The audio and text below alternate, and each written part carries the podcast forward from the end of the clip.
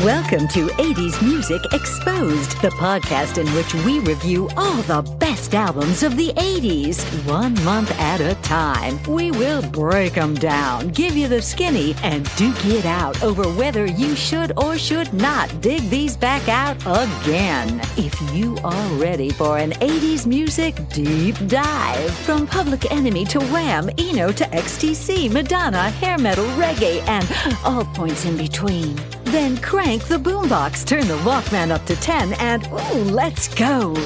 Now, from the kitchen, Chris and Henry.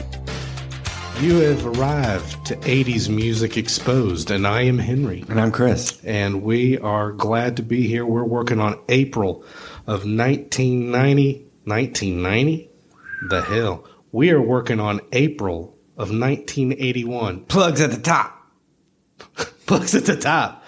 Plugs at the top. Party in the back.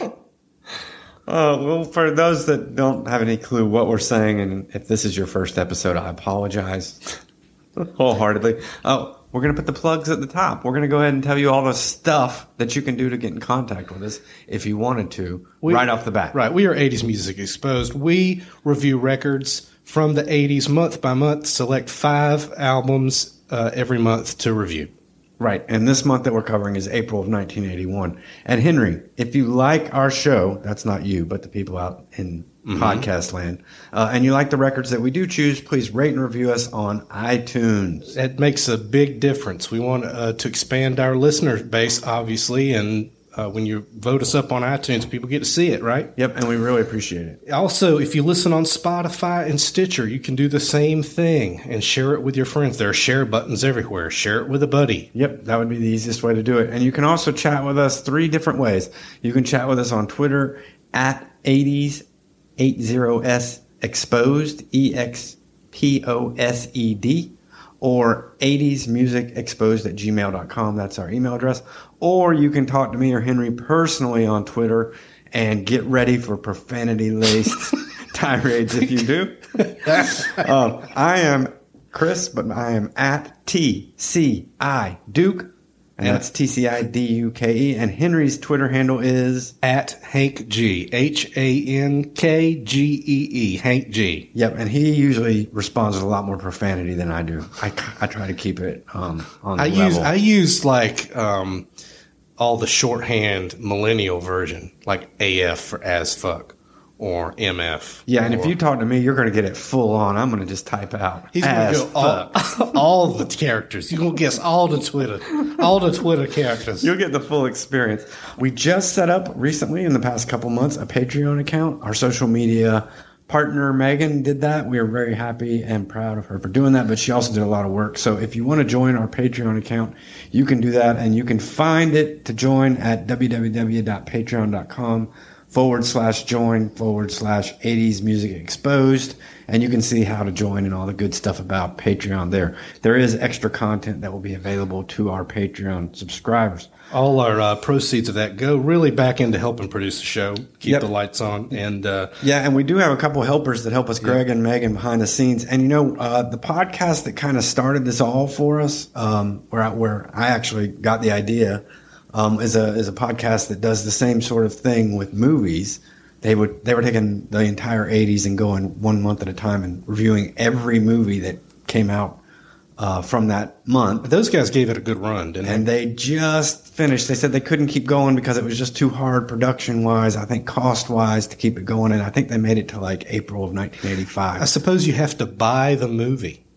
right? I- they're I reviewing? I- yeah, I don't know because it's not like you're going to get it streaming or on any of the outlets or anything. You just have to find the the DVD and get a copy of it. Right, and so uh, it's it costs us less, but we do have production costs, and we thank Greg and Megan for helping us. But if you do join the Patreon uh, account, that's where the money would go. So help us out if you got a spare buck once a month um, All right. to do that. And so, how, internet audience, do you think that we select our records? plugs at the top. Rags at the back. we use a method that we've been calling RAGS, R A G S. Tried and true, the rags method. R means ro- the Rolling Stone reviews of that time period. If it got a five star Rolling Stone review, yeah, we'll review it. The All Star, all, all, I said it wrong. The the All Music reviews, Yep, All Music is a website, and if they gave it five stars, we're going to review it. Grammy Award winners, Yep, we have one this month. If an album was nominated for a Grammy, we're going to review it. and special requests. I call that shit we like. shit we like R A G S. Rags. That's how we review the records. So- Henry, what were some of the significant events that happened in April of 1981 to whet everybody's appetite for going back in time? April the te- uh, April the twelfth, the first space shuttle flight happened. The I knew space you were shuttle going to get a hard on over this one. That's why you put it first because you knew that I'll be like, oh god, Yeah. oh god, and let me talk about this space shuttle. I love me some space shuttle. Did you have the little space shuttle toy? Yes, Do you remember when those came out? yes, uh, little plastic, and, and sometimes they would attach on the top of the uh, on the top of the plane. Yeah, and my uh, my question to you was: Was the first one that the toy that came out was it Discovery or was it Columbia? Well, the Columbia was the first one that went up. I'm sure it had Columbia on it. But Discovery went up, I believe, on the plane and did the flight where it just landed. Remember before they they didn't send it into orbit; they just put it on top of the plane and let it go, and then they landed it. But it never actually went out into space. Oh, I, Columbia I'm so did? happy that I know more about this than. Columbia No, actually. no, no, no, lo- no, not Columbia. Discovery. Oh, I don't know about that. Yeah. Yep, yep, Well, yep. So Discovery didn't didn't go up. Discovery, which Just I think is in the Smithsonian. It's Never- like one of them never got launched. that's Discovery. Okay, It yeah. did get it did go up to see if it could land, but it never went into orbit. Columbia was the first one into orbit. Right, right. Whew, that is a lot of history right there. Um, also, Henry, something even more important to my life: I have no idea. the why- movie, the movie Caveman, starring Ringo Starr, premiered at the box. All right, so at this time of my life, I was really into the Beatles with a friend of mine. where are you? Okay, Yeah, um, he was more into the Beatles than I was. So he was he really into trivia. His name, I'll never forget him. His name was um, Chris Barnes. Hi, Chris Barnes. If you're Hi, out there. Chris Barnes, if you're us.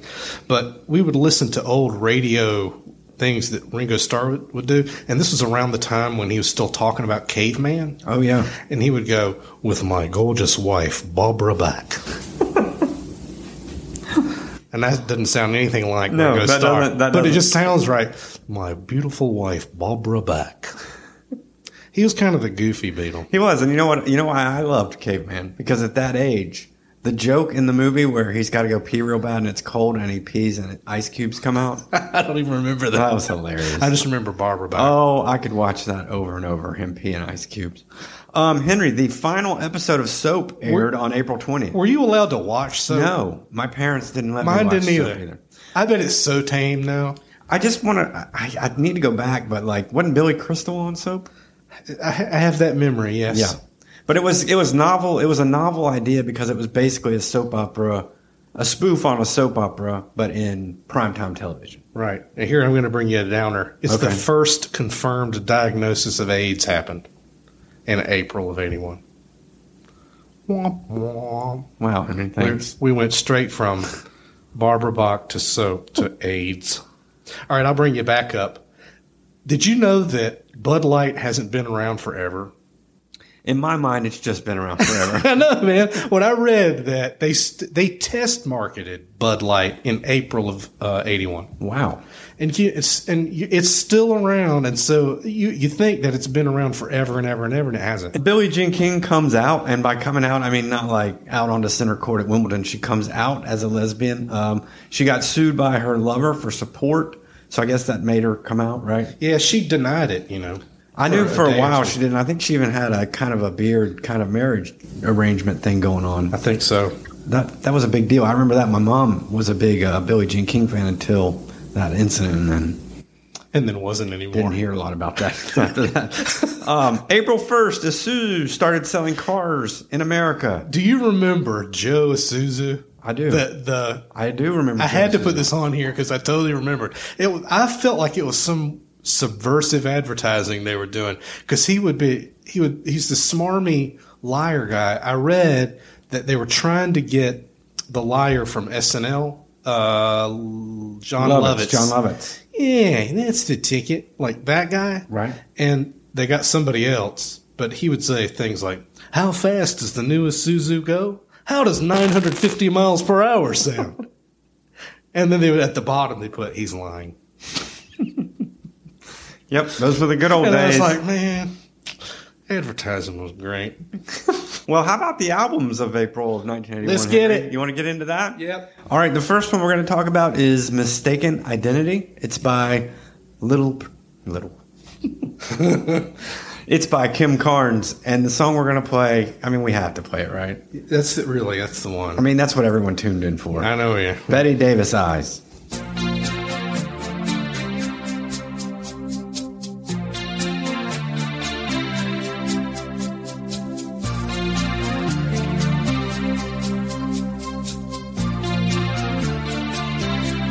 Is hollow gold, her lips sweet surprise. Her hands are never cold. She's got Bette Davis eyes. She'll turn her music on you. You won't have to think twice. She's pure as New York snow. She got Bette Davis eyes. You, she'll unease you. All the to please you. She's precocious, and she knows just what it takes to make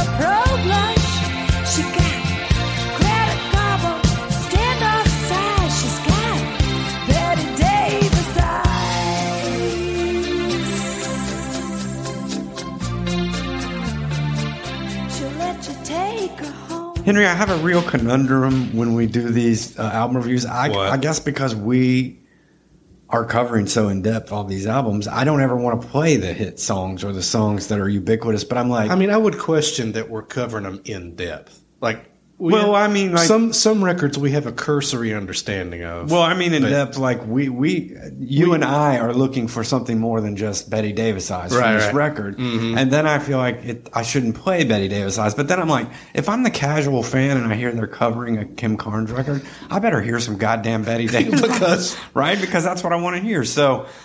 I hate to say this as well. It's the best song on the record. Yeah. Okay. So look, I want to take I want to take the, the other side because I think it makes it more fun for the listener. But uh, the problem is, is that Bette Davis Eyes is an awesome was an awesome song then. It's an awesome song now, I love it. and it will be an awesome song in twenty fucking fifty. I think, okay. I think the biggest surprise I had listening to this was how awesome Betty Davis is. Right. But it- one thing I didn't know is when doing my homework is that she had a storied career before this. Mm-hmm. And I didn't know that she didn't write Bette Davis Eyes. No, she didn't. And She I- didn't write very many songs on this the, record. the original version of it was written by somebody else, and I listened to it. It wasn't that good. So kudos whoever heard what they heard out of that song to make it a hit. Right. You know? Well, it is. It was interesting to me looking back on this. Uh, there was a little period of time here that we were in, um, this early '80s period, where, and this is to me the interesting part of this record, which is the story behind it.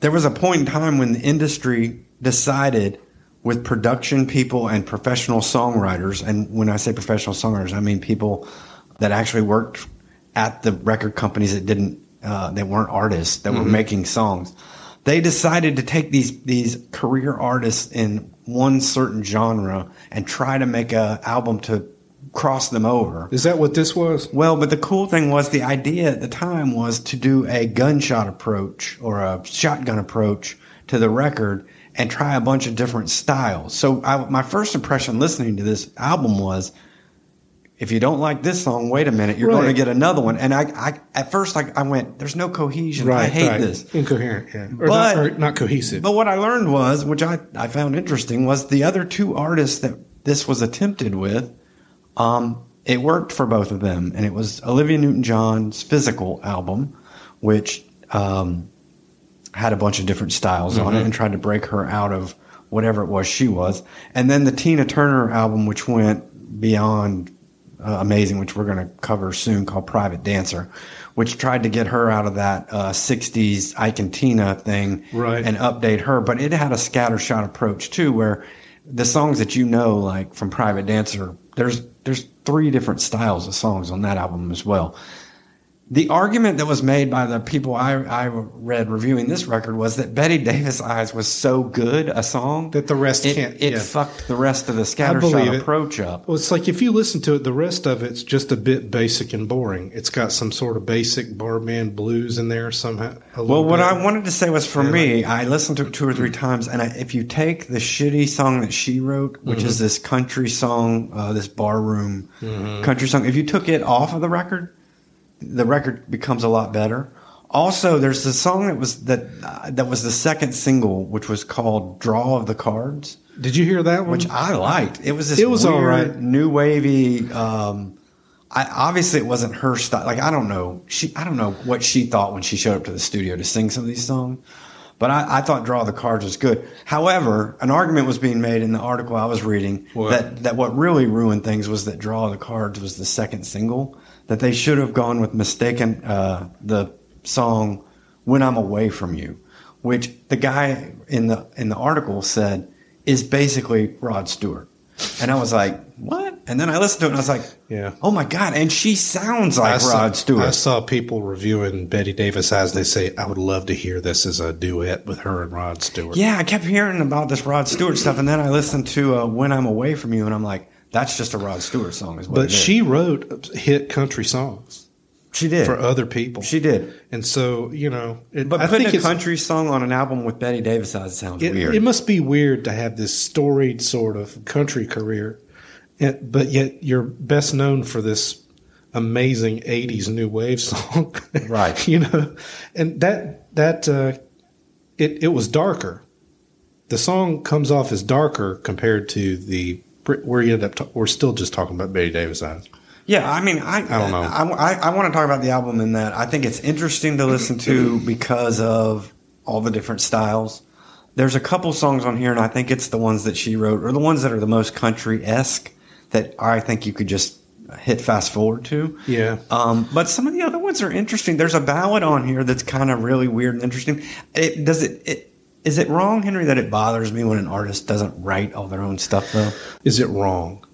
Is it being snooty of me? Is I guess what I'm saying. Like, uh, I, I don't ever give a person that doesn't write their own music the same credence as. You don't give them the same, uh, Like, it really bums me out that Elton John doesn't write any of the lyrics. per- of Taupin, yeah, that, Yeah, that, that Bernie- writes them all. Right. Like, it, it always has diminished. That, that it's not in your mind. You're thinking, yeah, you wrote the music, but you didn't really write the words. It's not all you.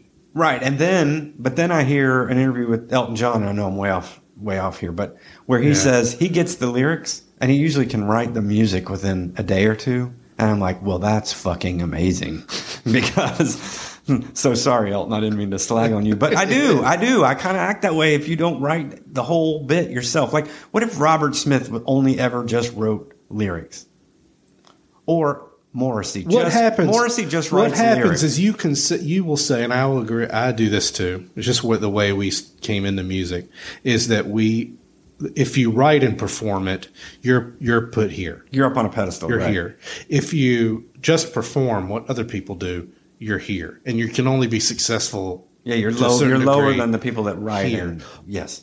But is there a point? There is. There are people who do write and perform their own stuff that's garbage. So it's below that. And maybe they should um, know their limitations and just They- perform songs that other people Yeah, help them with. Like Right. maybe they would be better. Right, I know it's it's weird. It's weird. Um, back to mistaken identity, though. I Okay. I think if you took the Kim Carnes songs off of it, uh, it's better. It's Right. better. Okay. So, and around on the back of your boombox, there's a little switch that says 80s shit horns, and they, you can turn it on and off. Right. So if you reach behind This is in, this is in Henry's the mind. 80s shit horn This is- button, This is in Henry's mind. that would immediately help with that record. This is this is Just is to note. This is in Henry's mind. So um, one thing that has been a scourge on his entire life are the amazing horns of the 80s, late 70s and early 80s. I I disagree with them. And once he gets over that, he's going to enjoy a whole new side of life that I can't wait for him to uh, to experience. Excellent song, Bette Davis Eyes. Won't recommend the whole record. I'm not going to recommend the whole record either. Although, if you do listen to it and cut out the country jams, it's not going to be like you're listening to uh, the the album that we are always going to refer to as the shittiest album we've listened to, REO Speedwagon. I don't know. I said it was a. I said it was a Air Supply. Oh yeah, I forgot. I, it's I don't close, know, but that's a good. It's one. close for It's- me. It's the suckingest. Yeah, Record it's pretty, it's pretty sucky. Um, Henry, what's the uh, next album that we're going to talk about? Next song, next uh, record we're going to consider is called "Street Songs" by no other than Rick James. The King.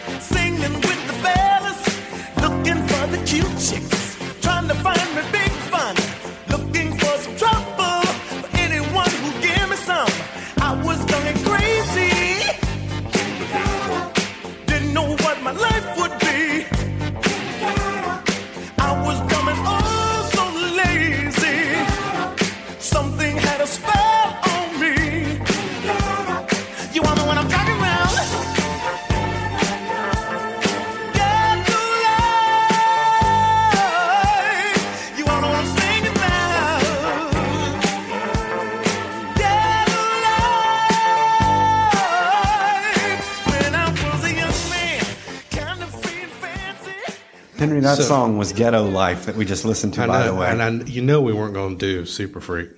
No, I, I and I- I'll tell you the reason why I didn't Yeah. do Super Freak was I was pleasantly surprised by how good this record was. Yeah. I was kind of. Do you ever have that now when we're starting to review records for the week, where you get in in the car or wherever you're going to listen to it and go, "Oh man, this one. Where what are the hit? Let me look and see. Okay, there's going to be Super Freak and oh, I know this one. Okay, let me see if I can get through the. doing some lead let me see if I can get through the rest of it. And then I put this one on. I'm like, oh, It- that's that- a good record. The I like record, it. the record bebopped you from one be, bebop. That's not. But you know what I mean. Kept you popping all the way to the end. Yeah, it did. I And- um I was pleasantly surprised by the entire record. He his. Did you notice that the way he sings sort of opened it up for everybody to uh, make fun of him a little bit, though.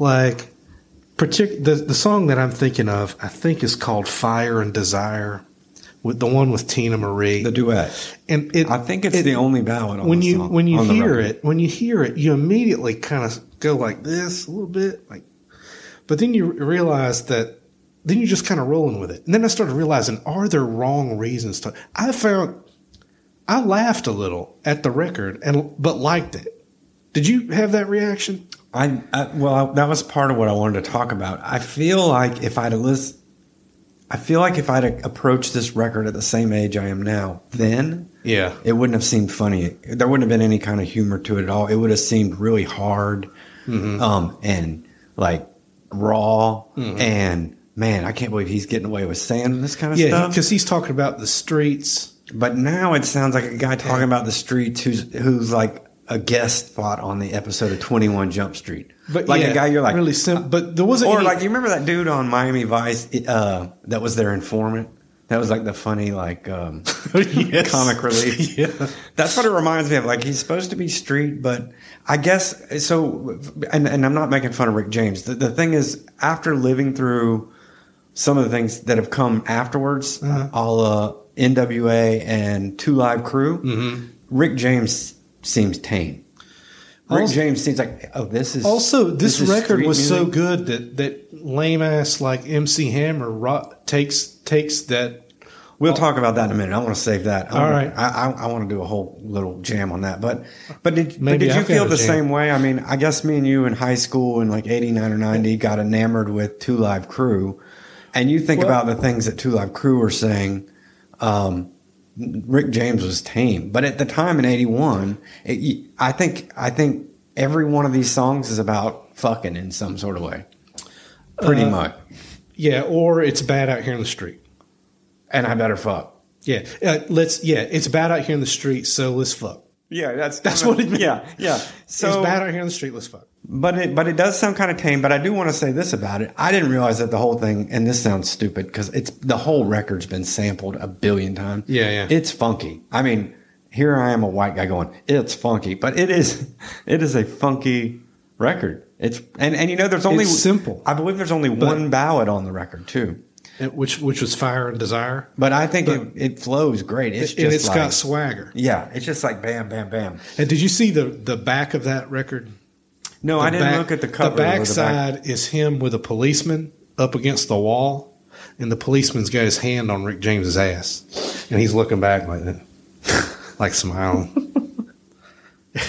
and I was like, every that should have been the front of the. That should have been the front, But he has this badass cover, where he's just holding his bass. Yeah, he's just holding it up high. This was his most successful album. This was his fourth solo record.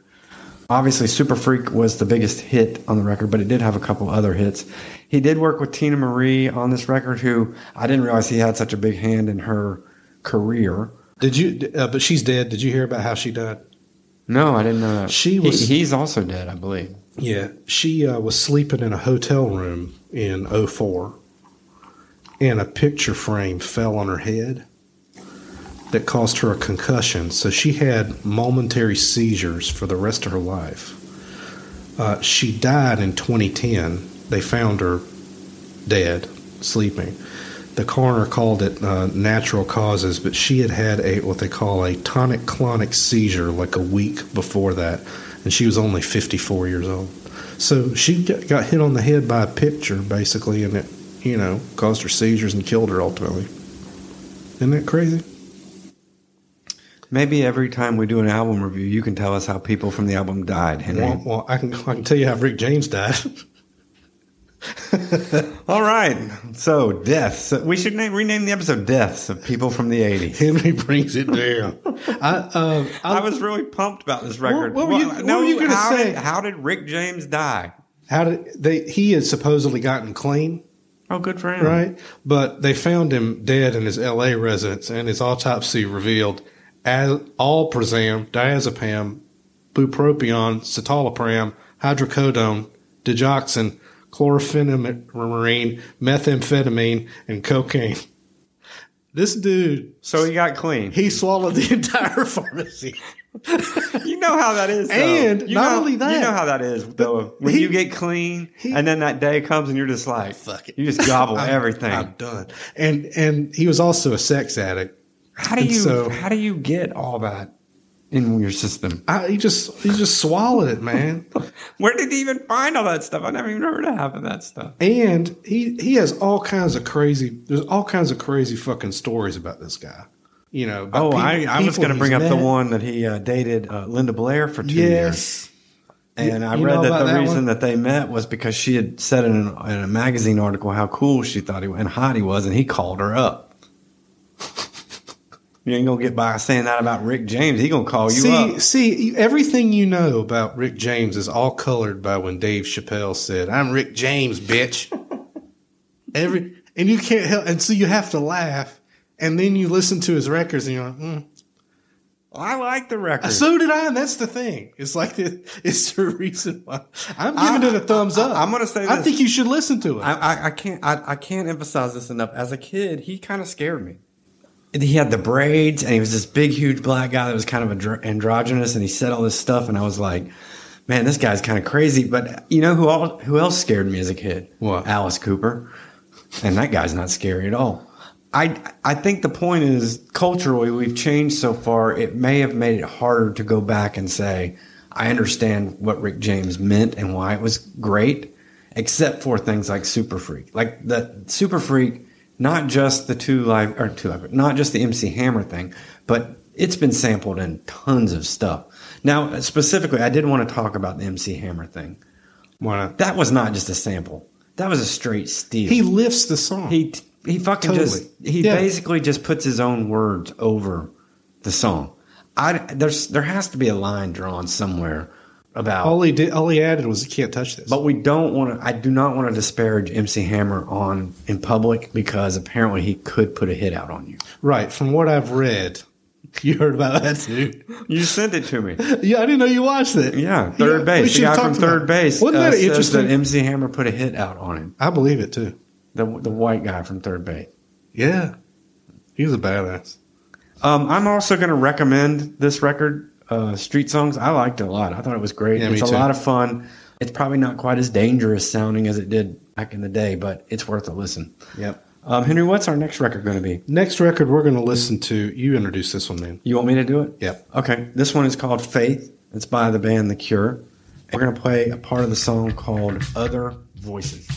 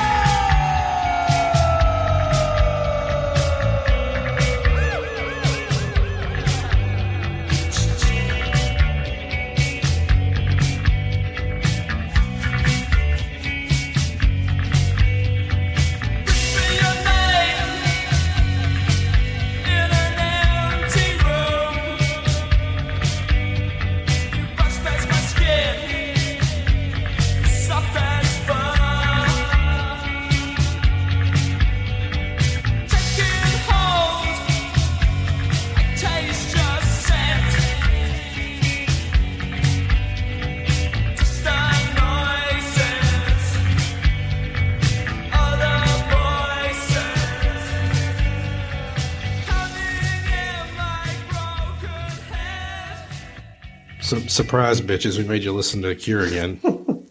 Well, they just they they made it. They're in the Rock and Roll Hall of Fame. That's right. I mean, come on. It's not like we're making you listen every to time, REO every, Speedwagon every time the Cure does a new record, we, we're gonna put them on a list. Count it out. We may not. I may. I may make this promise right now. We may not do another Brian Eno uh, We record try to keep him off the list for for, the rest of the for the rest of the. We reviewed show. this uh, 17 seconds last year. We did. We gave it a big thumbs up. I'm sorry if he puts a record out every year. yeah, no. It's not my fault. Wouldn't you agree with me that this record relied more on mood and atmosphere than its previous one? Then 17 second? Yeah. Are you crazy? I, I would. I, I would. No, I what I, totally. I, totally agree with you. Okay. I mean, it's there's, it's obvious that this one is almost, in my opinion, a direct reaction to 17 second. Yep. Whereas I think the Cure were trying to do something completely different to prove that they could do something different Yep. than 17 I submit to you that I'm not sure that you, as someone who knows, who's gotten through pornography, kiss me, kiss me, kiss me, and that, that's all, a, the- all the way up. That's a to- Cure album for those that don't know. Sorry, yeah, those those albums, Right. up to probably one of the greatest records of all time, Disintegration. I don't know that you can listen to Faith fairly. Uh, uh, That's the only way to listen to Faith fairly, the way it should have been. Oh, right. I'm saying this wrong. You're I don't think you can put it- it's it's hard after hearing Disintegration to give Faith a fair listen in context with those. It's records. better. It's like for I think that if you were a, a Cure fan in 1981, that you might have listened to this and been like, I don't know what I don't know. I don't know what they're doing. Right. You know, and if you That's interesting because I, you know, I, I, I don't, I obviously was not aware of the Cure in 1981, Yeah, so I either. don't know about what I thought of Faith. Um, then I, I would tell you now, I think Faith maybe invented goth music, right, it did, and I would I, my my my hypothesis, and I don't know if he meant to. I think he was just being they reactionary didn't know to his time- own thing. Yeah, like they didn't know at the time Right. where they were going, but they were going somewhere. Well, did you did you read this part about Yeah. that the there was some I can't pronounce it. There was some movie that they did a soundtrack to that they added the soundtrack to this record when they put it out that you could get it as an addendum, and that record that movie. Mm-hmm. He was trying to do something really downer for the movie. I, I don't know what the I don't know what the movie was about, but it went with their stage show. But at the end of the stage show, when they would play that, he would cry at the at the end. That was the big thing. But I, all that said, I think it was um, it was like a it was like an actor going into a into a into an into a role. I don't think he ever intended to become the downer guy of all time. You know what I mean? Like, I think this they, hear they you. did faith, and he and he thought I'm going to write a real downer record, and we're going to do this downer thing, and it's going to be, and then we'll go do something happy, and then all of a sudden it was like, oh shit, we just invented a whole genre. yeah, like Yeah. they accidentally invented a whole genre of music. right, right. Oh god, now we're going to have to wear black for a long time. So I guess what I'm trying to say is to appreciate it, you would have to know where they're going. To really appreciate it right, you have to know where they're going. I can't say no to that because I appreciate it and I knew where they were going. So I don't know what it would have been like to have listened to it raw in 1981. Am I saying this right? You are. You're, I- you're saying you need the context of disintegration. I think so because if you listen to it on, without that knowledge, I think you would you wouldn't really appreciate exactly what what was going on here. Well, I again, I can't speak to that. I really do appreciate what was going Sure, on there, yeah. and, and the one thing, uh, the one thing that I really appreciated going back and listening to it was there were two bangers on this record. There are two uh, uh, songs that are very upbeat Mm-hmm. and raw and kind of like punk. I think some of the best post punk songs that The Cure ever did. And the fact that they fit in seamlessly with all this kind of like, to me, it sounds foggy Mm-hmm. and melancholic and like hazy in like a uh, the Weeknd uh, kind of way, like that dude's early Yes, records, where it's yeah. just like it, it, it sounds like Robert Smith's been drinking that that cough syrup shit that Scissor. yeah, yeah, yeah, yeah. But then like there's these two post punk bangers inter, inter, intertwined into the album, and they fit perfectly. And I was sitting there trying to think that takes real genius to be able to put. You know, now artists don't really worry about how albums are uh, sequenced and how they fit together, but that really those two songs fit perfectly within the context of the album. But if I have a new listener here listening to my voice now and thinking, okay, I want to go listen to The Cure, I'm going to tell you, don't let the, I don't want this to be your first one. I I would probably not either, but I wouldn't want Disintegration to be your first one. Really? See, I would rather you hear uh, 17 seconds. Yeah, me too. And then say, now this is, then here the majesty of this. But. I would say, I would say, okay, first of all, you got to get through 10 records. All right. So okay, so yeah, so you just sit down for a while. you could probably get, not listen to the Imaginary Boys record. If, I could forgive you for that, probably. Start here. Start at, start at 17 seconds and let's, let's start marching. well, I, I wanted to also mention because it's going to come into play on a record we review later. But right before this record happened, uh, a member left, Matthieu Hartley, who played keyboards, left, Uh-huh. and they still went on as a three piece and made this record, which is pretty amazing that it didn't hurt them at all. Uh, that he left, I don't think it hurt them because I think this and this and this hurts my heart, Henry, because going into this show that we're doing, I would have told you 17 Seconds is my favorite Cure record. I don't even like 17 Seconds as much as Faith now. And I damn sure know I don't like it as much as Disintegration when I really start thinking about it. I think I loved that post punk, edgy kind of, Mm-hmm. and I always rebelled against people saying The Cure were this mopey thing because they, they have records that aren't mopey, like Kiss Me, Kiss Me, Kiss Me, and I don't think 17 Seconds is mopey. But listening to Faith, I'm like, this is just a better record.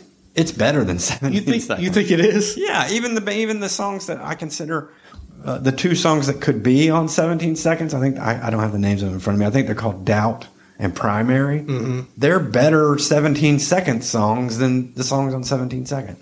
It's interesting. Um, I, I, so I love I love this record. I had forgot about this record to tell you the truth because I think it's one of those where. Um, if I'm scanning through my LP collection to listen to The Cure, It's not the first one you, pi- well, you've been I- picking. how do I go by disintegration? Like if I'm like, oh, let's listen to, oh, well, there's disintegration. yeah. Or listen to that. pornography. That's or what it was. pornography, which I really like, and um, Head on the Door is pretty good too. So I was pleasantly surprised going back. I think you got to give this record props because it probably did invent goth music, which. I would say Disintegration maybe is the greatest goth record of all time, but this album actually invented it, so that's pretty cool. so your thumbs up on it. I'm a, I'm more of a qualified thumbs up on it. Okay. Um, I'm I'm definitely a total thumbs up on it. Cool. I also wanted to say if you if you love the Cure or eh, not, not to say that if you don't really know a lot about the Cure except the hits and stuff, then you got to listen to this one. And if you want to know about the '80s, because goth became a huge part of the '80s, you can't ignore faith. So I say go back and listen. To And if you're probably motivated enough to listen to this podcast, you probably are motivated enough to go check out Faith. That's true. Henry, what's our next record? So the next record we're going to listen to is uh, it's a soundtrack record from the the composer Evangelos Odysseus Papa Thanisio, otherwise known as Vangelis.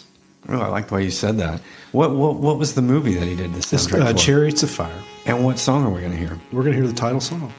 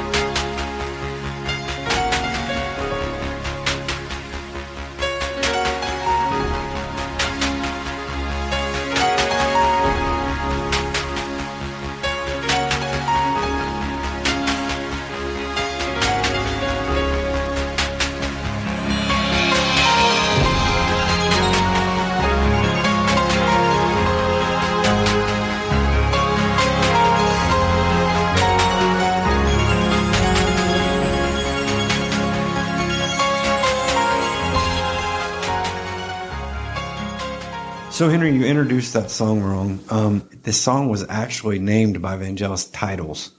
What did I call it? The uh, title, the title song. song. And so the record company wanted to change the name of the song when it got started getting traction on the pop charts to Chariots of Fire. Oh, really? And he actually tried to sue them to keep them from doing it, but they did change it on like I don't know what number it was, but like the fourth or fifth pressing of the record.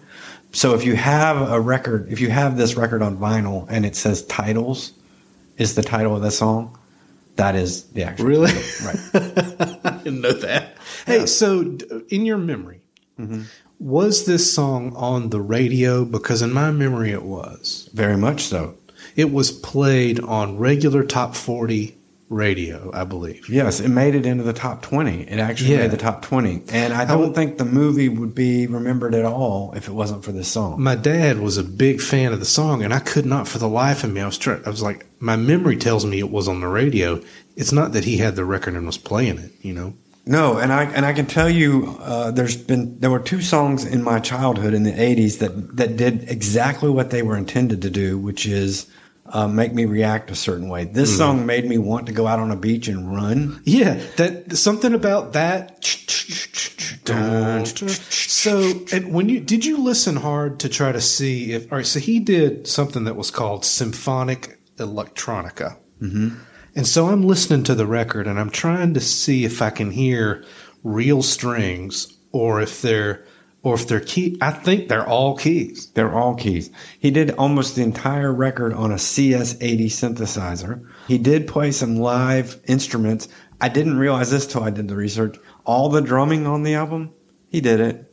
Really? He liked to do all of his soundtrack work, which he didn't consider anything but a side project for his composing work. Really? He liked to do it on the cheap so he could keep as much money from it as possible.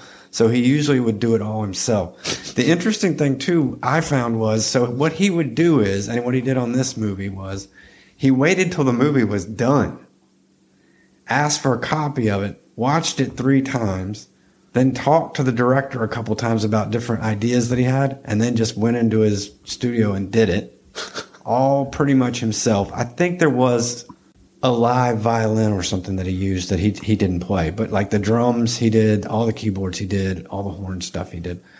So that way he could keep as much of the money. Because I guess uh, if you think about it, until this movie, I, I I looked at his other movies he'd done. I never heard of the movies or the soundtracks. He probably wasn't making much money off the soundtrack. I guess not. What I what what excited me about this record, Henry, because I loved this as a kid. I love it now. Yeah. is this record and Blade Runner, which was the next movie he did after this, and that soundtrack to me is the greatest movie soundtrack of all time. And it, it, it has his, and the soundtrack has his particular stamp Well, on, what's on it. What's cool is Right? these two soundtracks and all the stuff he does sound like Vangelis, Right. First and foremost.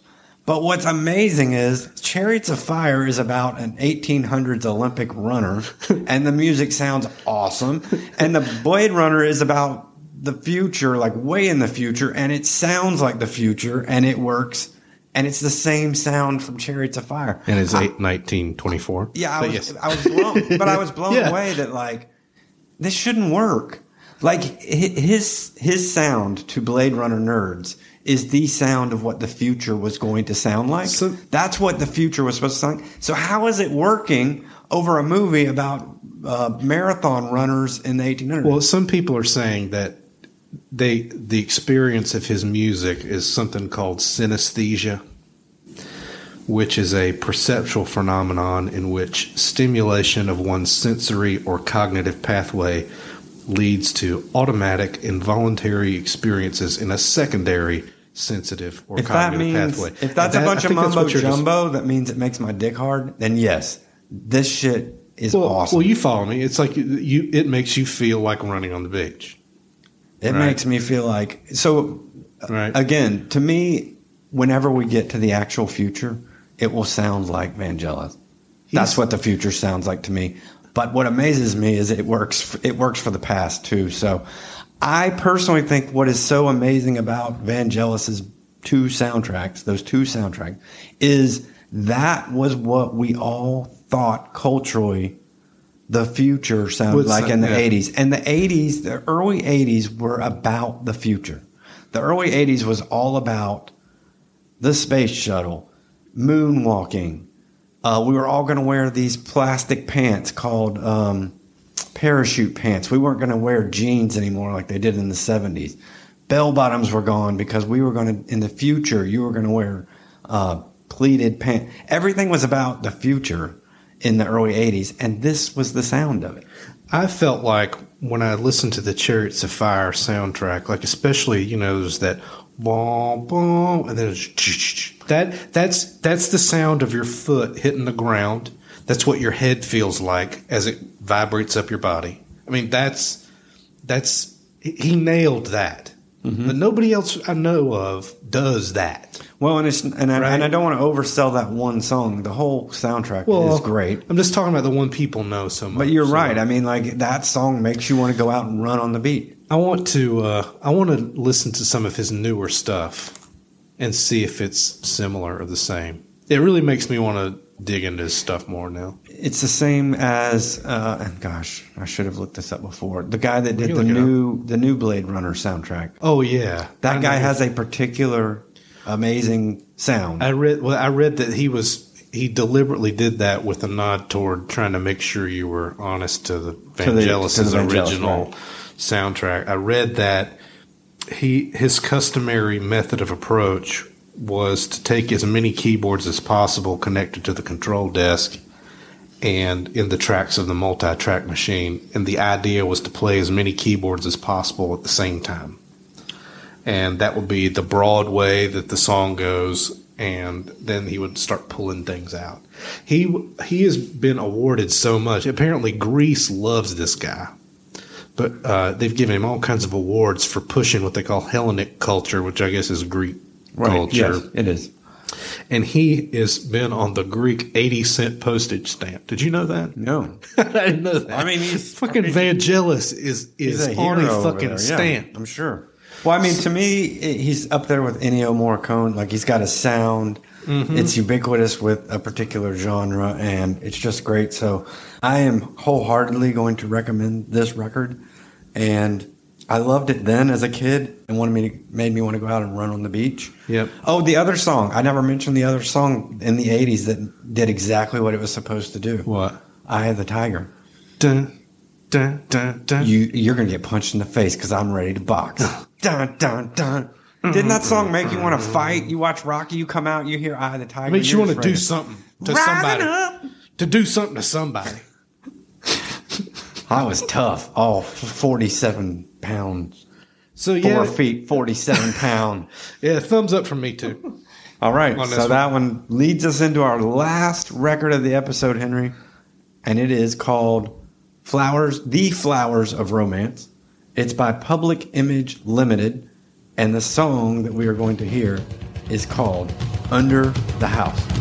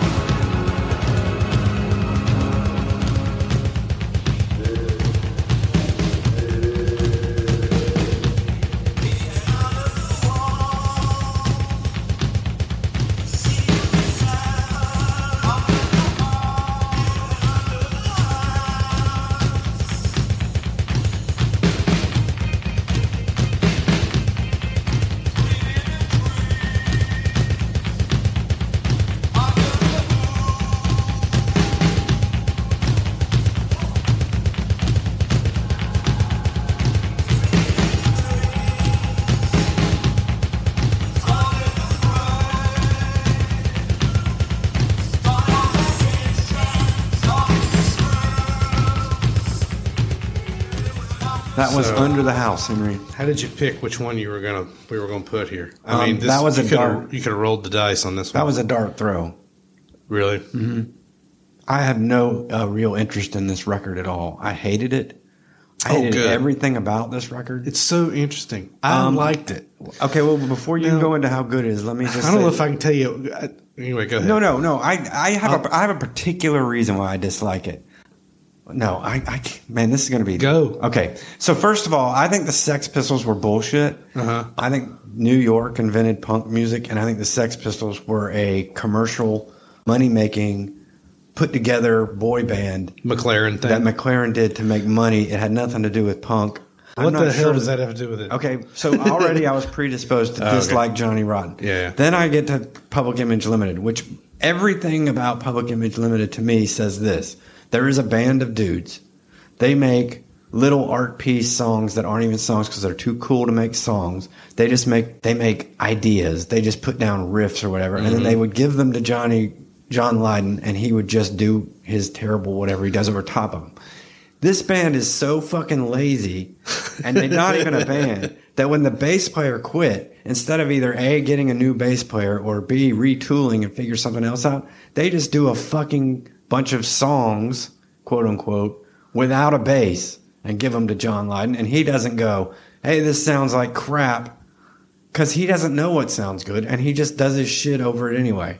Uh-huh. There's no bass on it. All of us, compared to another other PIL records, it just sounds like mostly just weird vocal warbling over a drummer. It's lazy. the other PIL fuck. records do. No, this one does because the, the, they dropped the bass player. So they instead of going and getting a new bass player, they just said, "Fuck it, we'll just do just some drum Yeah, shit." yeah. and it sounds terrible. This is a total throwaway garbage record. I wouldn't even. There's no reason to listen to it. If you're into Public Image Wow. Limited, there's better Wow. Public Image Limited. And let me give you a little tip. If you like Public Image Limited, listen to the ones that have a full fucking band, that have a fucking bass player. This is, without a doubt, the worst record we've listened to in 1981. Well, I mean, I don't know about that. Oh, I will say I do have one good thing to say about it. Um, this album cover is one of my top 10 album covers of the 80s. I love the album cover, which also may lead to why I hate the album so really? because it is a shit album. That's unbelievable. In fact, the See, first I couple would take times the- I listened to it, I thought maybe my headphones were supposed to be doing stereo, and I was only getting one half of the signal, and so I started fucking with the stereo, right. the stereo to be and like, I would say fuck? that it's probably only truly adventurous music being done on a major label in the 80s. It's the least commercial album that a major label has gotten. not because they're being artistic, Uh, but because they're too lazy to replace the a- bass player. Yeah, yeah, so who cares? Why does that have to be? Because it sounds incomplete. It's like It's just to your to your ears. Like only two Every- songs in this every- whole thing even have a bass player. Right? every other every other PIL record has bass in- on them. right, and so and uh, this was the record. Shit, Phil Collins. Listen to this guy, Nick Launay. Don't try to bring was- in, don't try to yeah. bring in Phil Collins. Yeah, to try to, he did. Don't try to bring this He- record up by bringing up Phil Collins. Nick Launay, his work on the record was noted by Phil Collins, who pulled him in don't to do don't try FaceTime. to don't try I mean, to uh, scrounge FaceTime. up some Phil Face Collins value. factoid It's to try to save this It's- shit record. Like it or don't like it, it fucking happened. this record's terrible. And guess who John Lydon got along with? Nobody. Phil fucking Collins. Don't try to. That's what they did. Don't try to bring Phil into So this. uh, uh, all I'm saying is this is it, it violates your narrow perspective of what a, of what a band or a record should sound like, and you want to chalk it up to laziness. No, I'm chalking it up to laziness because of what other PIL records sound like. The the bass player was kicked out days before recording Yeah. this record. Do you know why?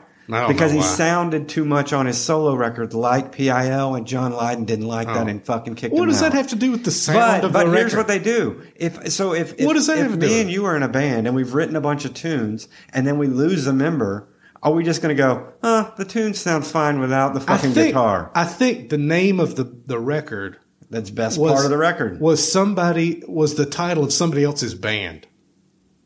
I think the The the, name of, I think the name Anyway. of the record and the album cover make me go. This is by the be a great time I heard this thing, but this might be the first time I've heard it. It'll be the I last didn't time I it. hear it. Trust so me. I was. I will be honest and say that I was annoyed with John Lydon having read or as a person, like having having. I think you bought me this book. It was um, it was a book he wrote called Rotten. No, no Irish, no blacks, no dogs. Do Oh, you yeah. remember Yep, that? yep, Did you I get me that for like my birthday or Christmas or something? Yeah, I believe it was. I don't remember so what holiday. And so. I read it, and I thought I liked the book itself, but I realized that he's full of all kind of self-aggrandizing venom, and so I completely ignored PIL just out of spite, mostly. And and also there was plenty of other things. My entree to like post-punk music started with like REM, so- bands that had songs and all that kind of stuff. When I listened to this, I was amazed that major labels would put out something like this, like a uh, something that tries to rip apart all pieces of art and put them back together. And you see it as laziness. I see it as inspired. You know, It's not. If, if it was inspired, I would applaud it for being inspired. It's not inspired, and this this this goes to our central argument, which is, if you hear a piece of garbage, and it's a piece of garbage for an artistic reason, is it art? Or if it's a piece of garbage because someone just left a piece of garbage on the street, is it a piece of garbage? And I say no. I say I mean art is in the you know eye of the beholder, right? I would say you are predisposed to like this record just because it sounds terrible and weird, and you always I like weird You stuff. always love to go to terrible and weird, but but here's the thing: terrible and weird for a reason. I, I will thought at it was least, for a reason. I will at least let you, Henry, say. You say well, Henry. reasonless. Henry likes this because it, it- this guy was trying to make a statement. Okay, this was Shit not a statement. good. The statement was John Lydon was ego couldn't handle the bass player, and he said, "Get the fuck I out." I don't care about the ego or whether the bass guy See, I- why I- he got this- kicked this- out or this any of that also this blows my mind. So if you and I spent a year crafting a record together, But we- and I I'm not bass in PIL. hold on, hold on. I don't get if, it. If me and you spent a year crafting a record together, and then Yeah. one of us left, are you just going to put out the other half? You're just going to go go. Mm. Let's just go ahead and do the other part. I don't know if I.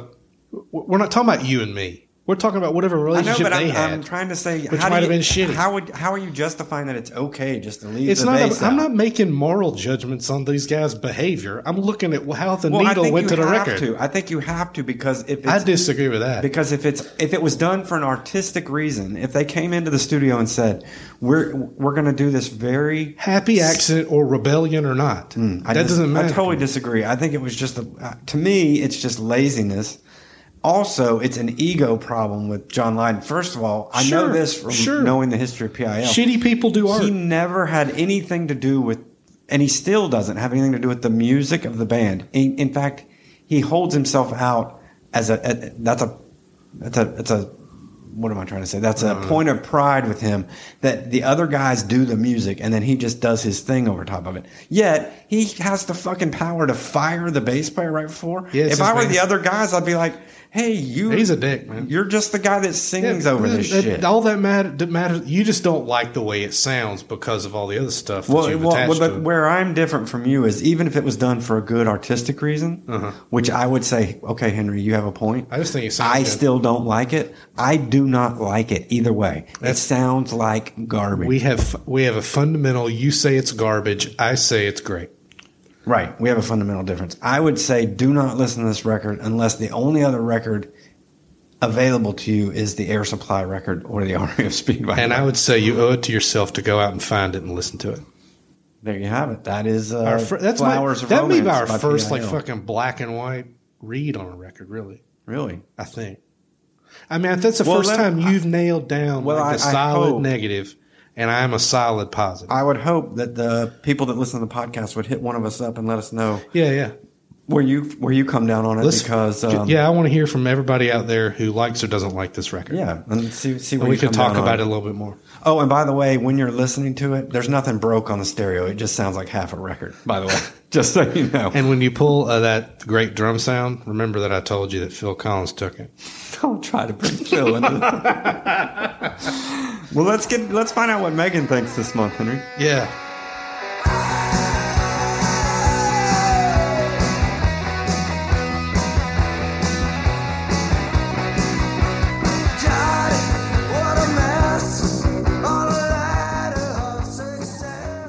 Hey everyone, it's Megan here with your mixtape for April 1981.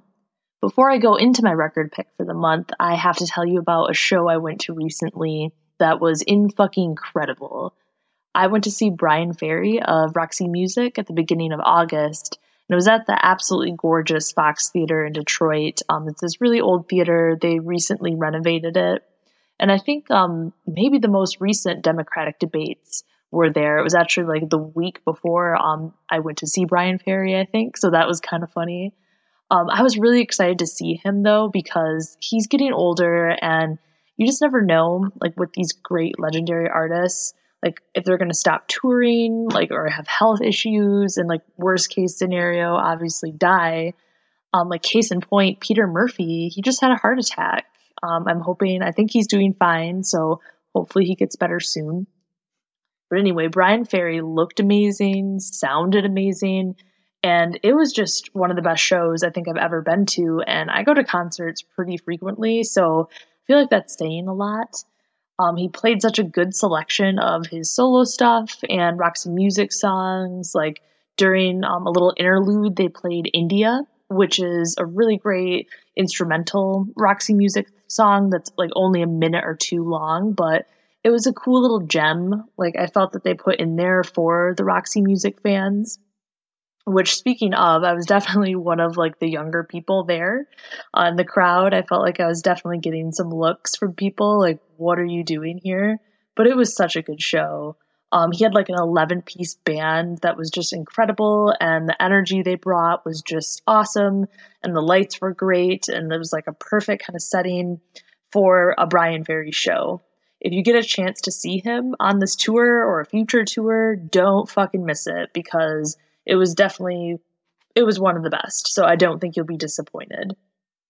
Anyway april 1981 first off um bette davis eyes by kim carnes. That is such a great song. Like mistaken identity isn't my pick for the month but i just have to agree with henry and chris that that is just a timeless song. It's like weirdly nostalgic too. So um, I feel like that's a really rare thing to find in a song where like reminds you kind of of the 80s because it has that distinct 80s sound, but it also doesn't sound dated at all. And Rick James too, like he was so fun. Like I'm not picking his album for the month because I can't. Um, I have to pick Faith by The Cure because I am a huge Cure fan.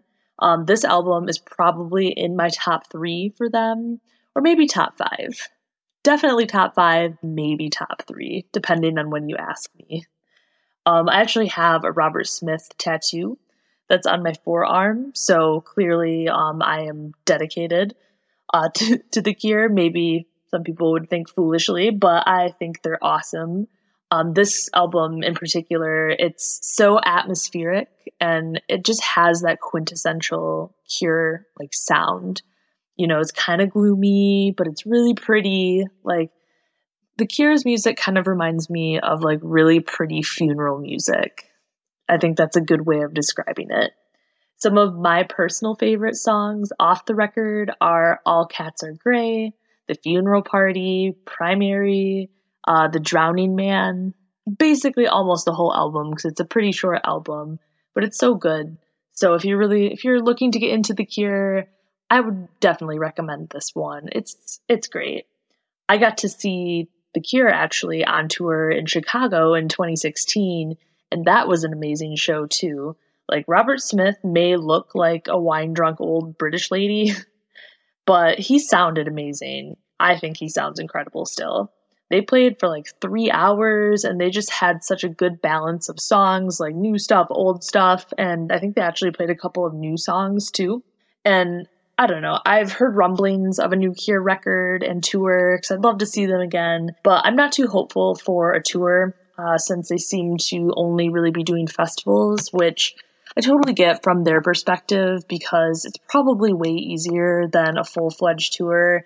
And they're the fucking cure, so they can probably do whatever they want and also make a ton of money while doing it. So, whatever they do, I will support them. I just am really hoping that they tour again, especially in the Midwest. Um, they, they don't ever come to Michigan for whatever reason.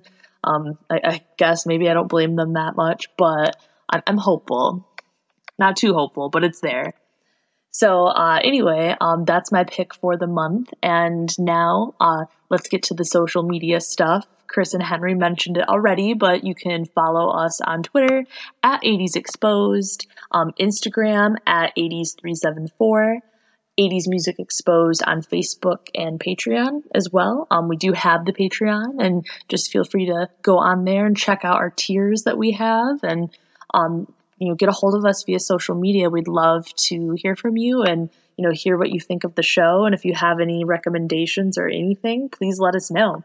You can also follow me on Instagram. My own account is Bastards of Young 92. And then I'm also Megan Maddox on Facebook. So feel free to send me a request. And thank you so much for listening. Bye.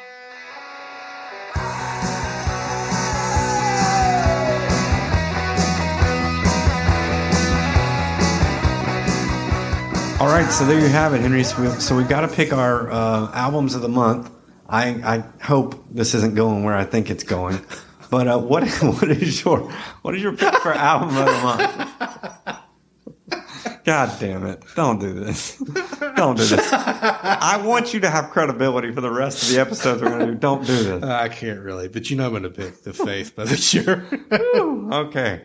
I thought you were going in another place. Okay, so Henry, you're going to take uh, the faith or the faith. You're going to take faith by the Cure. yes. Yeah, I think that's a record definitely worth going back and listen to. I'm going to go with uh, "Chariots of Fire" by Vangelis. Not a bad choice either. I, I honestly think it, it is so one of the ubiquitous sounds of the '80s that you anybody should go back and listen to it. Even though I know it's hard to listen to, at least for people like me, it's hard to listen to music that doesn't have words. Hmm. You know, but like this, I think the record's great and it's, it's worth a listen. yeah, I agree. All right, so tell them all the good stuff Yeah, at the so end here. many Henry. thanks to our show producer, Greg Levin. If you like the way that we sound, you can talk to him at Urban Dweller on Instagram, U R B N D W E L L R on Instagram, or NBC Greg on Twitter. We're thankful to have him on our team. Also, many thanks to Megan Maddox, who we call her our social media maven. She basically controls all the switches and dials on our social media world. So if you talk to her, you'll probably be arguing with her, but Chris and I are on there occasionally. I think people in Michigan, she's from Michigan, I think they say What? Maddox. M- not Maddox. They're like we we're are we accenting the first syllable? Uh huh. I think Maddox. We're, I think we're doing Maddox. it wrong. I think it's Maddox or something. Megan, correct us when you listen to this and tell us if it's Megan Maddox or McGann Maddox. hey, Chris, guess what? What's that? I made you a mixtape.